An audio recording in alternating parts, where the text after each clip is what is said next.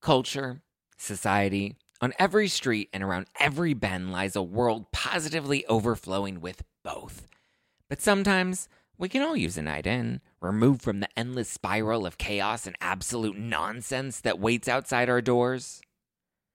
And for those nights, there's Drizzly, the number one app for alcohol delivery. With Drizzly, you can shop local stores and compare prices on the biggest selection of beer, wine, and spirits, then get your favorite drinks delivered to your door in under 60 minutes. All from the comfort of your couch. Because society is great, but it doesn't have your couch. And it's windy out. And you forgot your jacket. And oh my God, would you look at the line at that place? Are you serious? I. so download the Drizzly app or go to drizzly.com. That's D R I Z L Y dot com today.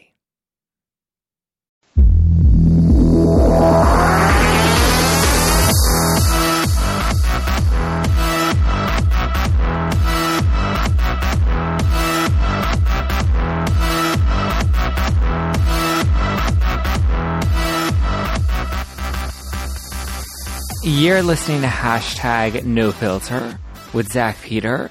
Welcome back, everybody, to hashtag no filter. I'm so excited because um, I had this guest, today's guest, on.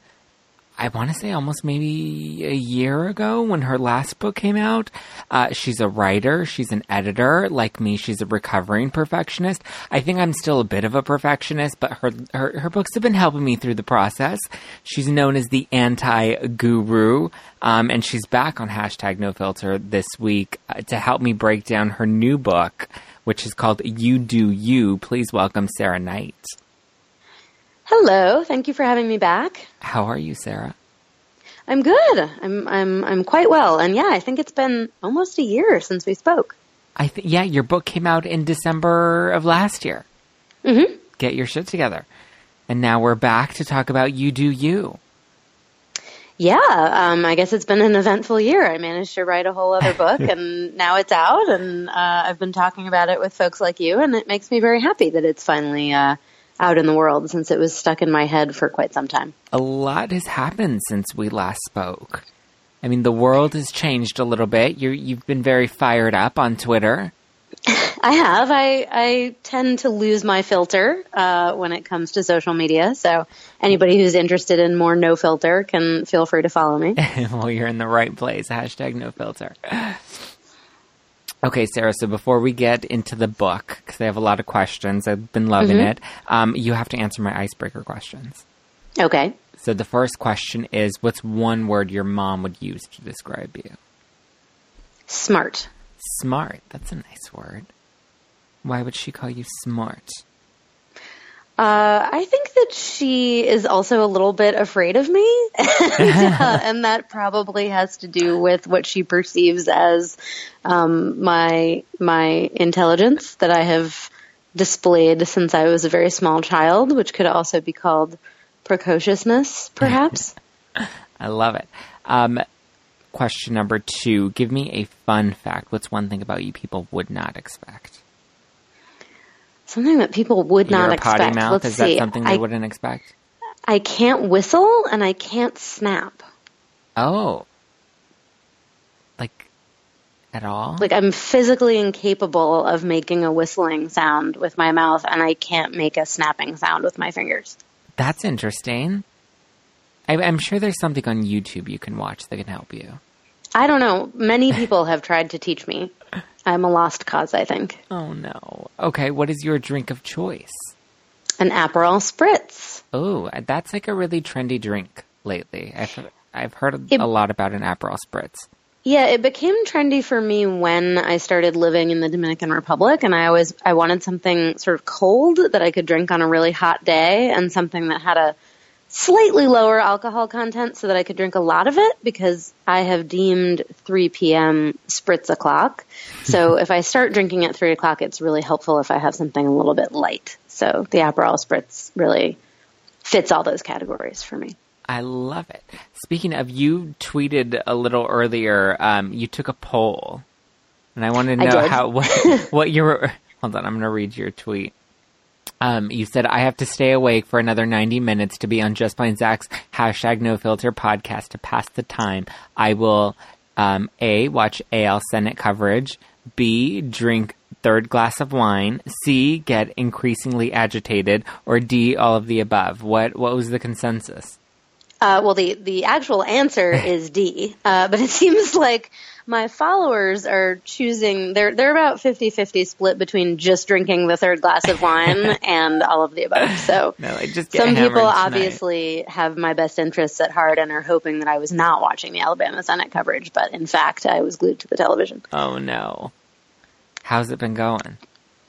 Uh, it's just, it's, you know, impossible to predict and making me angry. And uh, even though I live out of the country now, I have access to American news coverage, and sometimes I wish I didn't.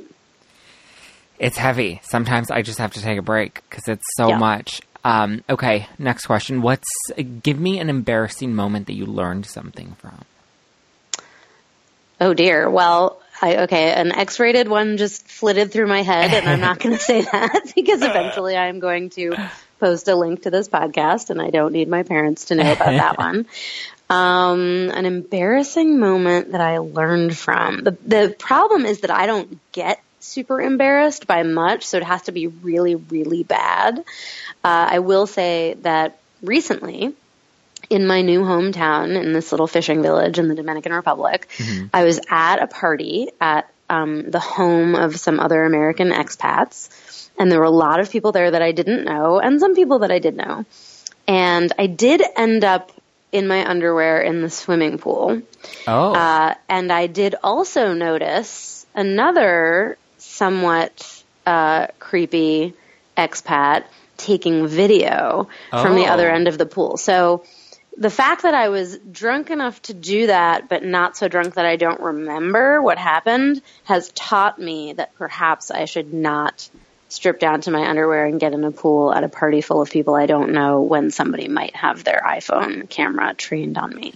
Ooh, yeah. I, I have a very. Um, my story also involves being at a party with people I didn't know. I didn't get naked, but I mean, I probably would have had I been allowed to.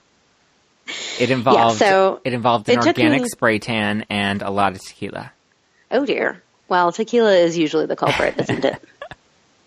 Are you a tequila drinker? I love tequila, but love I tequila. perhaps love it a little bit too much. So everything in moderation. Fair, yes. Um, if you had to be reincarnated as a Kardashian, which one would it be? I feel like this is the most telling question of them all. Oh, I would totally be Kim. Kim, why Kim? I just feel like she's got a head on her shoulders. She's a very savvy businesswoman. Um, I think that Khloe is a little bit too kind of nasty for my taste, and Kourtney um, is kind of lame. I think I, I hate to say that if there's any Kourtney fans out there, but I'm not impressed by her. Um, and the two younger ones I just can't really deal with because I'm Yeah. I'm 39 and they didn't really come onto the scene until I was too old to have formed opinions about the Kardashians. So I kind of think Kim is like you know she's like the OG. She's, yeah, she's kind of the family. spearhead of them all. Kourtney Yeah. used to be my pick, but now lately, like the past few weeks, I've been leaning a lot more towards Kim. Yeah, I just feel like I'm not I'm not super impressed by Kourtney's uh, relationship choices. Um, That doesn't mean that Kim that doesn't mean that Kim has expressed good relationship choices either. But I just feel like Scott Disick is a real drain on the whole. Well, yeah, now her new boyfriend's like this 24 year old kid that she's helping build a restaurant together with. Yeah, she's doing like the the J Lo, Mariah Carey, like Janet Jackson, date the young you know backup dancer kind of thing. Yeah, well, I mean, Yeah. hey, Kourtney, you do you, right? Exactly. okay, so let's get into it. Your book, um, it's called You Do You When It's Okay to Be Selfish, Why It's Pointless to Be Perfect, and How to Be Difficult. Like, are we talking Mariah Carey difficult? Um, it's about being difficult in the sense that you stand up for yourself to get what you want, need, and deserve out of life, but not becoming the kind of person that nobody wants to deal with. Okay, so not becoming Mariah Carey on New Year's Eve. Correct. Okay, so your first book was uh, the life changing magic of not giving a fuck, and then your second book was get your shit together. So, what is how does this book fit into the no fucks given guide? So there's a, definitely a natural arc of all three of my books, although you can read them out of order in any order. I definitely design them that way. But You Do You is my most personal book. Mm. I would say that, you know, everybody wants to learn how they can give fewer, better fucks and kind of rid themselves of certain obligations. And, you know, people need to understand how to be more organized and get their shit together in order to have what they want out of life. But that second book was a little bit more work for people. Whereas you do you just takes it right back to just bare bones. You know what? Accept who you are, have confidence in who you are, accept your flaws, you know, use them to your advantage, and you don't really have to do anything new. You just have to accept the person that you already are. So it's a lot less work than my other books, and it's definitely a lot more personal in terms of the stories that I tell. Why do you think some people have such an issue with accepting who they are. Because I feel like I go through this a lot where I'm like, you know, I, I want to embrace me and I like who I am, but then sometimes I'm just like so fucking insecure and just like beating down on myself constantly. I just think that society and culture and other people really uh, wears us down. And, you know, we're trained from such a young age to keep up with the Joneses and to be concerned about what other people think of us. And I think it's just a really hard thing to shake. And, you know, I'm 39 years old and it's taken me until now to embrace these ideas and to write, you know, an instructive book about them, but it certainly hasn't been uh, a picnic. And I think that, you know, the real key is just understanding that the only person that you can really look out for is you and, you know, be concerned with your own actions and, you know, being a good person and really not worry about what anybody else thinks. And it's not, you know, it's a very simple concept. It's not necessarily easy to implement, but it is very simple. So, um, all my books, I think, are at their core pretty simple concepts. Yeah, you just have to, I think the first step is just being willing to actually do it. Exactly. Yeah. Um, you know, it, deciding that enough is enough. You know? Yeah, absolutely. I, I, I've always been the type of person that doesn't like to doesn't like to make waves and like doesn't like to have issues with other people. So for the longest time, I just moved into a new office back in August, and um, some new tenants moved in next door, and they are just so loud and rambunctious and obnoxious, and they're just like these. It's like these four annoying twenty-year-old kids that are just screw around in the office all day because there's no management there. Um, and so it just got to a point where they were so, like, it was just so distracting to myself and to my team that, like, I was all, like, I tried to avoid it for so long and kind of just hoped that they would kind of settle down and I would, you know, say a couple of things. And eventually it kind of got to the point where I had to put my foot down. But it, it at first it felt so weird because I'm like, I don't want to you know, I don't, I don't want to cause any trouble. I don't want to ruffle any feathers. But then afterwards, I was like, no, like this is disrupting the product, the productivity of, you know, my company. Like I need to, to, to put my foot down. And it felt so good to kind of, you know, step up and, and, you know, prioritize what we needed and what I needed. And that was for them to yeah, shut the fuck up. Yeah, that's uh, a lot of what I talk about in the chapter on being difficult is to, you know, stand up for what you want and ask for what you want and also, uh, you know, push back on what you don't want. And, you know, some people would say, oh, you're being so difficult. And I would say, actually, I'm being perfectly reasonable about what I need in order to have, you know, a good work environment or a good relationship or whatever it is. And it's really important, I think, to stand, stand up for yourself in those situations. Okay, so in the book, in the second section, you have the do's and don'ts rules for the breaking. I want to go through each of these rules because I feel like they're really, I mean, obviously you wrote this for a reason, but I feel like they're very common things that we, social pressures that we feel like we have to live up to. Um, and you break it down in a way that I, I, I really like, and I, I would like you to break them down here on the show for my listeners.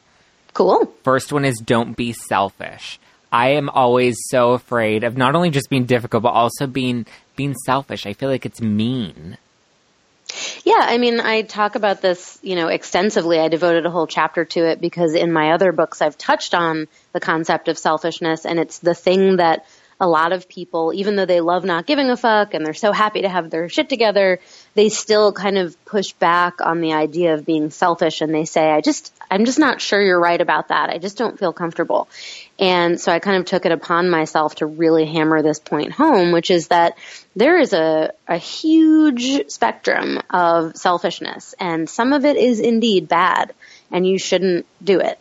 But some of it is good and it's beneficial to you. And I think that the measurement is, you know, if you're going to do something or say something or make a decision that is helping you more than it's hurting anybody else, then, you know, that probably clues you in to the fact that this might be a time to be selfish in a productive way. And, you know, I think that's often synonymous with self-care. But the point that I make in the book is that as kids, we're socialized to not be selfish. You know, your parents tell you, your teachers tell you, don't be selfish, don't be selfish. And, and you think in a very simple sort of binary way that being selfish is a bad thing. But as you grow up, you're able to recognize nuance in a situation. And it's okay to say, oh, this is actually good selfish. This is actually me taking care of myself and not hurting anybody else in the process, and that's okay. I'm allowed to do it. Or it's me taking care of myself and it's only mildly, you know, inconveniencing somebody else. Uh, the point of all three of my books is to do all of the things that I teach people how to do without turning into an asshole. Or in the case of you do you, I say without turning into a psychopath, uh, because one of the you know prime diagnostic measures of a psychopath is that they have no empathy. Right. And I'm certainly not trying to tell you to be devoid uh, of empathy for other people, but I do think you have to be much more clued in to uh, you know to your own needs. Now, what about this whole? Because I feel like especially people in my age range, we're we're very entitled and I feel like this kind of relates to that, where like they feel like they need to be selfish and they need to be a little difficult um, to in in a form of self self care. But that idea is convoluted a little bit. How do we distinguish what is being selfish in true self care and what is just true entitlement? Well, I think that if you really sit down to think about whatever situation this might apply to, most people who aren't psychopaths can can recognize the difference between good selfish and bad selfish. So, you know, one of the examples I use in the book is um, if you really need to get eight hours of sleep because you know, it makes you happier, it makes you calmer, it makes you a better parent or a kinder spouse. Uh, and that's really important to you. And you need to tell your family, you know, good night don't talk to me for eight hours. I'm getting my sleep. That's being selfish. You know, you're taking right. your energy away from them and you're doing it to, you know, for your own good uh, health and vibes and for your own feelings. But what you can't do is decide to take an eight hour nap on the couch in the middle of the living room and expect your family to tiptoe around you because you need your eight hours of sleep and you've decided to inconvenience them in the process. So I think that in any situation where you're trying to decide whether or not to be selfish, you can, you know, I mean, instinctively whether what you're doing is really inconveniencing or really upsetting other people. And if it's not, then it's okay to, you know, be a little bit selfish. Okay, so I did go on a date once where a guy cut it short because he needed to get his eight hours of sleep. And I was just like, uh, like, I get we had like a full hour, but like, that's kind of a dick move. Like, you don't want to get laid tonight? I don't know, man. I mean, you, you need your beauty sleep. I mean, I get, yeah. I mean, I don't know. I, I, I think I would rather have an an hour of good sex instead of an hour, an extra hour of sleep. That's just my personal preference. Well, you do you. okay, next one is do your best. We're so always told to do our best, about... and I feel like this is kind of it relates to like that perfectionist complex.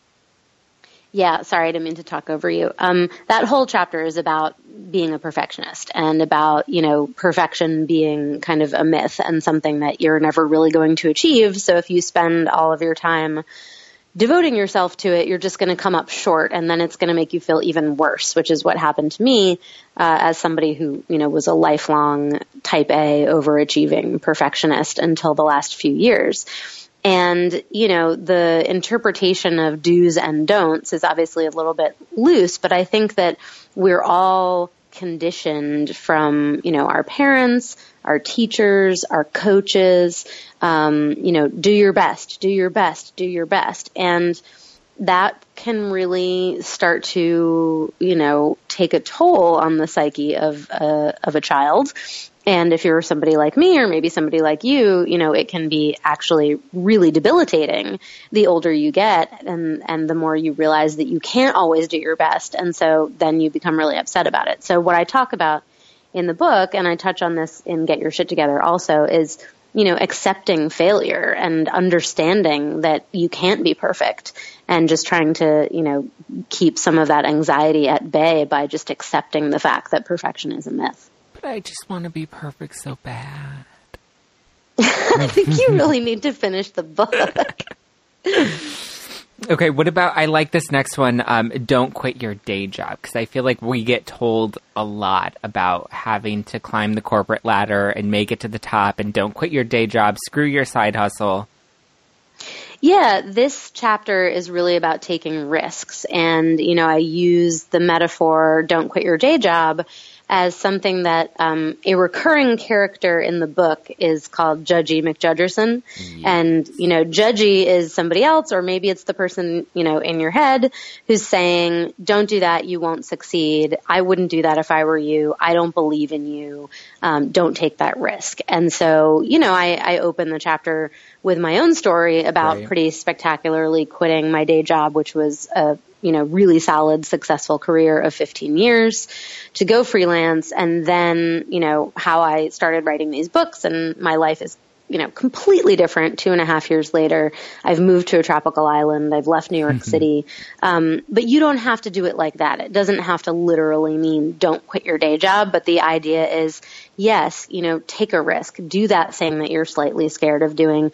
And more importantly, uh, don't let other people's opinions influence your big or small life decisions in a in an outsized way. So you you did quit your day job and you did, did, become a successful book writer. What advice would you have to somebody that might be in that situation right now where they're unsure? You know, it, it, it's a big leap. You're losing that big paycheck. You're losing that growth on the corporate ladder. You're use, you're losing that status what advice did you do, did you did do you wish someone would have given you at that time? Uh, well, what I would say is my my whole deal is to plan and be prepared, and you know, I talk about this at length and get your shit together about strategizing, focusing, and committing to whatever the big life choice is. So I would say that you know you don't have to be so scared of something if you can break it down into a series of much smaller, more manageable um, actions. And so when I was going about quitting my job, it's not as though I just waltzed into my boss's office and gave notice with no plan in place. I actually spent about a year saving money and making various decisions that would uh, inform my ability to start you know, to hit the ground running on a freelance career, you know, building a website and all that kind of stuff so that I would be ready to go. So, you know, I would tell people that, and I talk about this in You Do You, that I'm not really a risk taker in the sense of I don't want to jump out of an airplane. I don't want to eat poison blowfish. You know, I'm not telling you to just go out there and risk it all and, you know, bet your life savings on black and hope for the best. What I'm saying is don't let, um, sort of the doubters and the haters stop you from taking a risk that you are really excited about taking. And then, you know, in terms of the actual action steps, uh, I really go into detail on that and get your shit together and how to, you know, how to enact those big changes. So I feel like a lot. I, you covered a lot of the the do's and don'ts, the wills and won'ts, shoulds and shouldn'ts. It's a lot about these social pressures and these norms that we've kind of had to subscribe to for so long that you're now starting to to break down. Why do you think it's so challenging for us? I mean, especially even people my age. Why it's so challenging for us to to let go of those old um, ideas of how how we're supposed to live.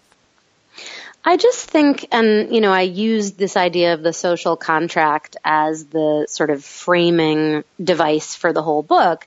And these things that we're taught from a young age, you know, that are drilled into our head, don't be selfish, do your best, that kind of thing. And I have found that I've had a really successful life having bucked uh, the system in a lot of ways. You know, even when I was young enough to not realize I was doing it. So, for example, in the chapter uh, where where I talk about not being a team player, I was always a really solitary, independent, lone wolf kind of kid, and I always hated being forced into these groups. You know, whether it was an actual team like a sports team in gym class or some sort of cooperative group, you know, doing working on a project for a for a class. And I really chafed at that and I didn't know how to explain it when I was 10 years old or 13 years old. Mm. And now I do. Now I understand how to talk about, you know, the pleasure of being alone and how to talk about not needing to be dependent on anybody else or wanting other people to be dependent on you for their success. And so I feel like if I can give um, voice to that in You Do You, that it might catch people who are younger. It might catch people your age or people, you know, even another five or ten years younger. Um, and give them the tools to say, wait a minute, it's okay to do things my way. I don't have to be a team player just because that's what people expect from you. Um, so, you know, I'm, I'm hoping that even though it is difficult to come to those realizations or at least to act on them. What I'm doing is giving people a little bit of a of a playbook to come to it sooner than I did and to benefit from it earlier than I did. Okay, my favorite one has to be um, it's one of the shouldn'ts, and it's you shouldn't act so crazy. And I feel like I've really learned to kind of embrace my inner crazy um, and poke fun at it. Why? Why do you think we fight that idea so much? I think that there's just a lot of shame tied up in, uh, so are you, you saying know, that, everybody. Are you saying that we at, should allow Donald oh, Trump to be crazy? I'm... Yeah. So I think. Sorry, I'm. I'm just. You're cutting out a little bit. I said. So are you? Are you saying we should allow Donald Trump to to embrace his inner crazy? Uh, no, he is just actually a psychopath, which is which is you know a, a, a, whole other situation that, as I said, I do not endorse. um, no, the chapter about you shouldn't act so crazy is really centered around mental health and the fact that you should feel that it's okay to display.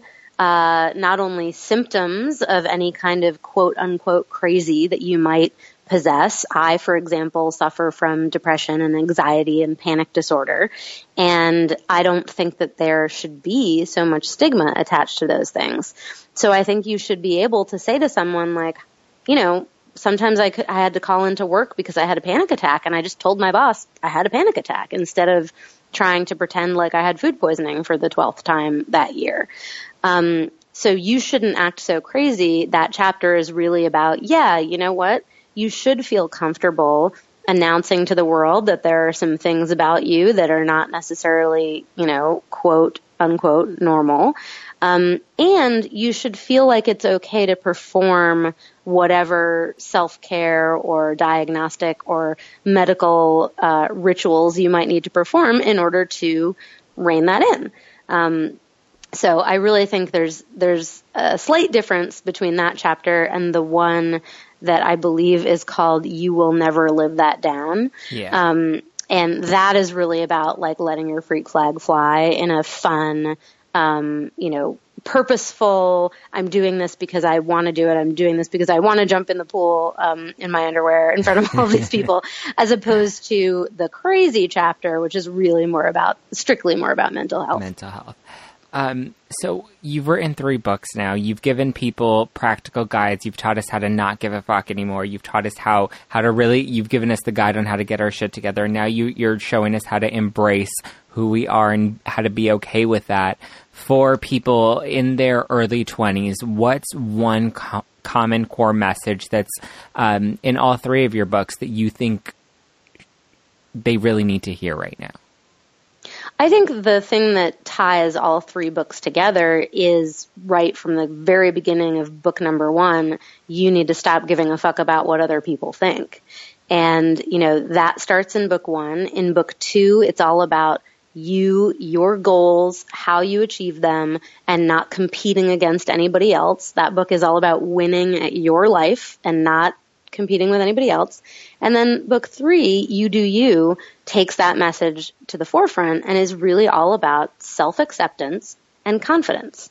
It's about caring for yourself, accepting who you are, not worrying about what other people think about you, not caring about what other people think about you, and then translating that newfound acceptance into confidence. So I think it's a pretty, it's a pretty uh, complete message in terms of the trilogy, and I get at it in different ways, some of which are a little bit more practical day to day. And in You Do You, I think they're more sort of holistic and mental, uh, psychological ways of, of looking at yourself in a different way.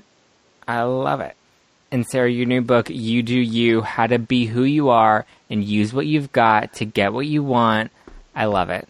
It's on sale Thank now. Thank you so much, Sarah. I've been enjoying the book and I appreciate you coming on to, to talk to me about it. Yeah, always happy to speak with you, and I uh, hope people, you know, get a little get a little fun and a little bit of knowledge out of it, um, or just some, you know, dirty jokes and uh, anti anti Trump language, which you will find plenty of. I love it. You Do You's on sale now, and where can people go to follow you, Sarah? They can go to sarahknightauthor.com and has info about all of my books, or they can follow me on Twitter, Instagram, or Medium at MC Snugz, which is M C S N U G Z. Yes, and the link to buy the book and Sarah's social handles will be in the description below. Thank you so much, Sarah. Fantastic. Thanks a lot.